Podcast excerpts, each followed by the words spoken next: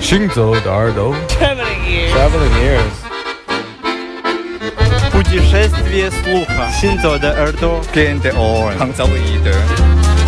האוזניים הלכות יחד עם המוזיקה Les oreilles qui marchent à travers le monde. Shinzo de Hardwa. 行走的耳朵，行走的耳朵，你可以听见全世界。 行走的耳朵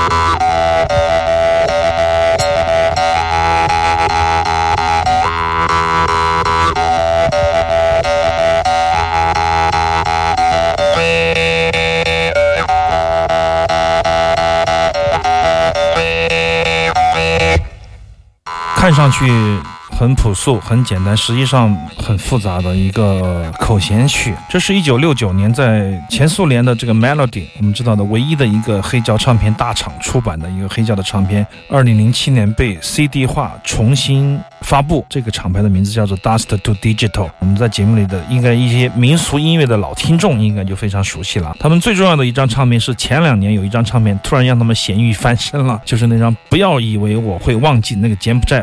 高棉的摇滚音乐的一个唱片，没想到大卖特卖，变得非常的红火。这也是早些年他们出的一个 CD 化的唱片。这个口弦呢有什么特点呢？就是因为它吹出了长调的旋律。我的认为应该是两到三支口弦含在嘴里，不停的旋律交互的使用啊很。迷幻。对我很少听到口弦可以吹旋律的，一般都一个音的或者两三个音的不断的震动带来的节奏，没有听到这个完整的一个声调的旋律。对对，长它是有起伏草。原长调的旋律。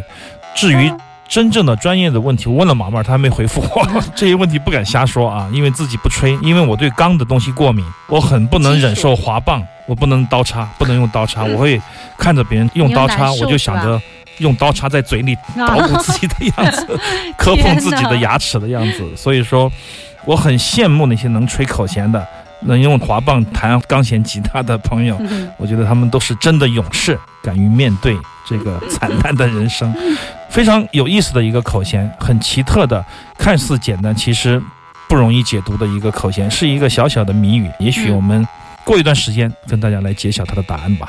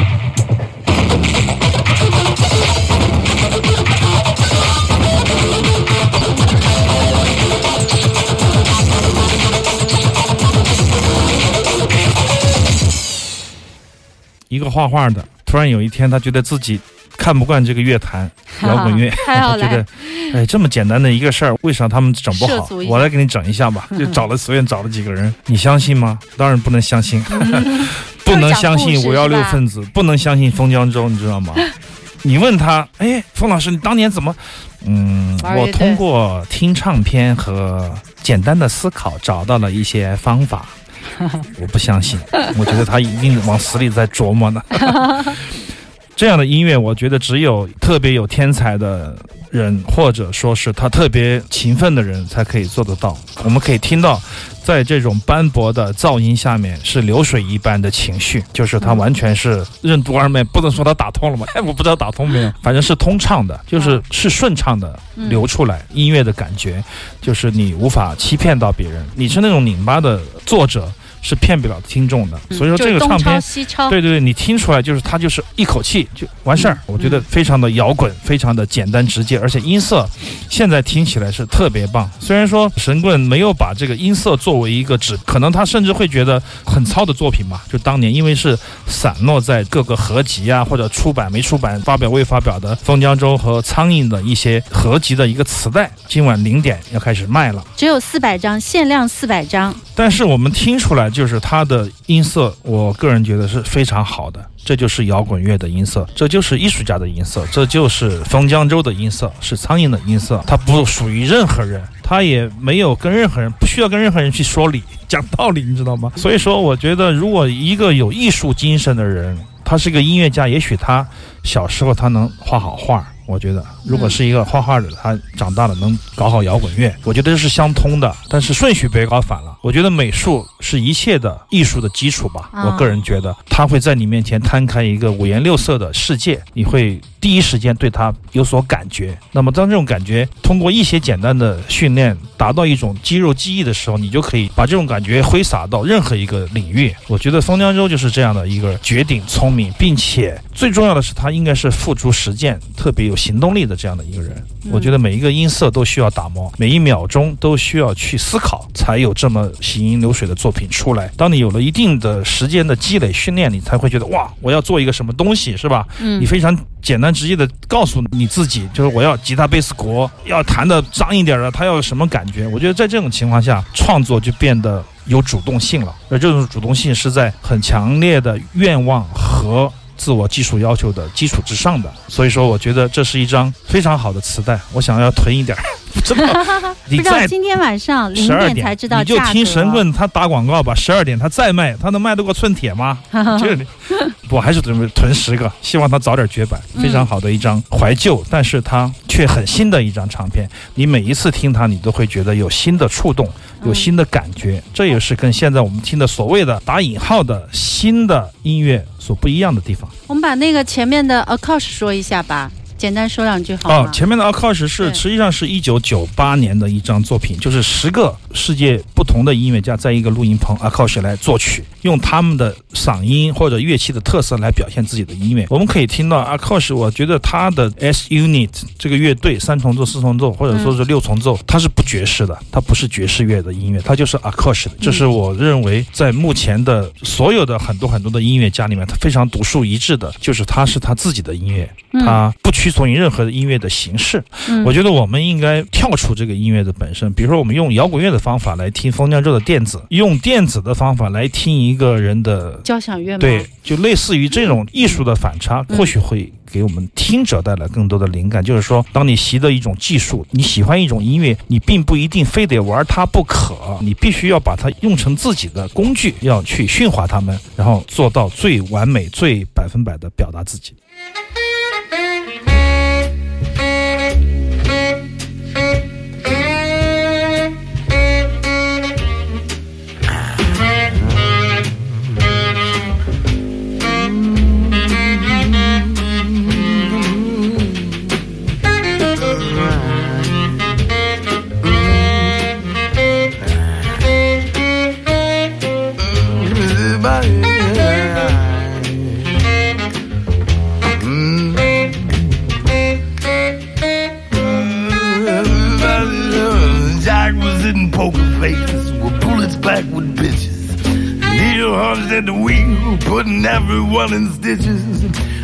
Bragging about some nurse they screwed while driving through Nebraska. When she came, she honked the horn, and Neil just barely missed the truck. And then he asked her if she'd like to come like that to California. You see a redhead in a uniform will always get you horny. Yeah. And we had the hairnet, and those white shoes, and the name tag and a hat. She drove like Andy Granatelli, knew how to fix a flat. And Jack was almost at the bottom of his MD 2020. Neil was yelling out the window, trying to buy some pennies from a Lincoln full of Mexicans. And the left rear tire blowed. And the sons of bitches putting there almost ran us off the road. And while the nurse had spilled the manischewitz all up and down her dress. And then she lit the map on fire, and Neil just had to guess. Should we try to find a bootleg route or a filling station open? The nurse was dumping out a person looking for an envelope. Jack was out of cigarettes, and as we crossed the yellow line, and the gas pumps like tombstones from here. And it felt lonelier than a parking lot when the last car pulls away. And the moonlight dressed the double-breasted foothills in the mirror, wearing out a negligee and a black Brazil. And the mercury was running hot. We were almost out of gas. Just then, Florence Nightingale, she dropped her drawers and stuck her fat ass halfway out the window to a Wilson Pickett tune. Shouted, get a load of this, and gave the finger to the moon. Sky with that desire, with the and down the Philadelphia Bay. Got the mug my kids dead down.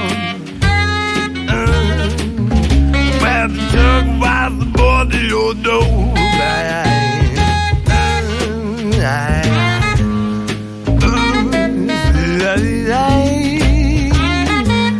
The counting one-eyed Jack, whistling Dixie in the car, and he was doing these a hundred with all falling star. And Florence wished that Neil would hold her instead of chewing on his cigar. Jack was nodding out and wishing he was in a bar. With Charlie Parker on the bandstand, and not a worry in the world. And a glass of beer in one hand, and his arms around a girl. Neil was singing to the nurse underneath the Harlem moon. I, I, and somehow you could just tell California soon. Open up your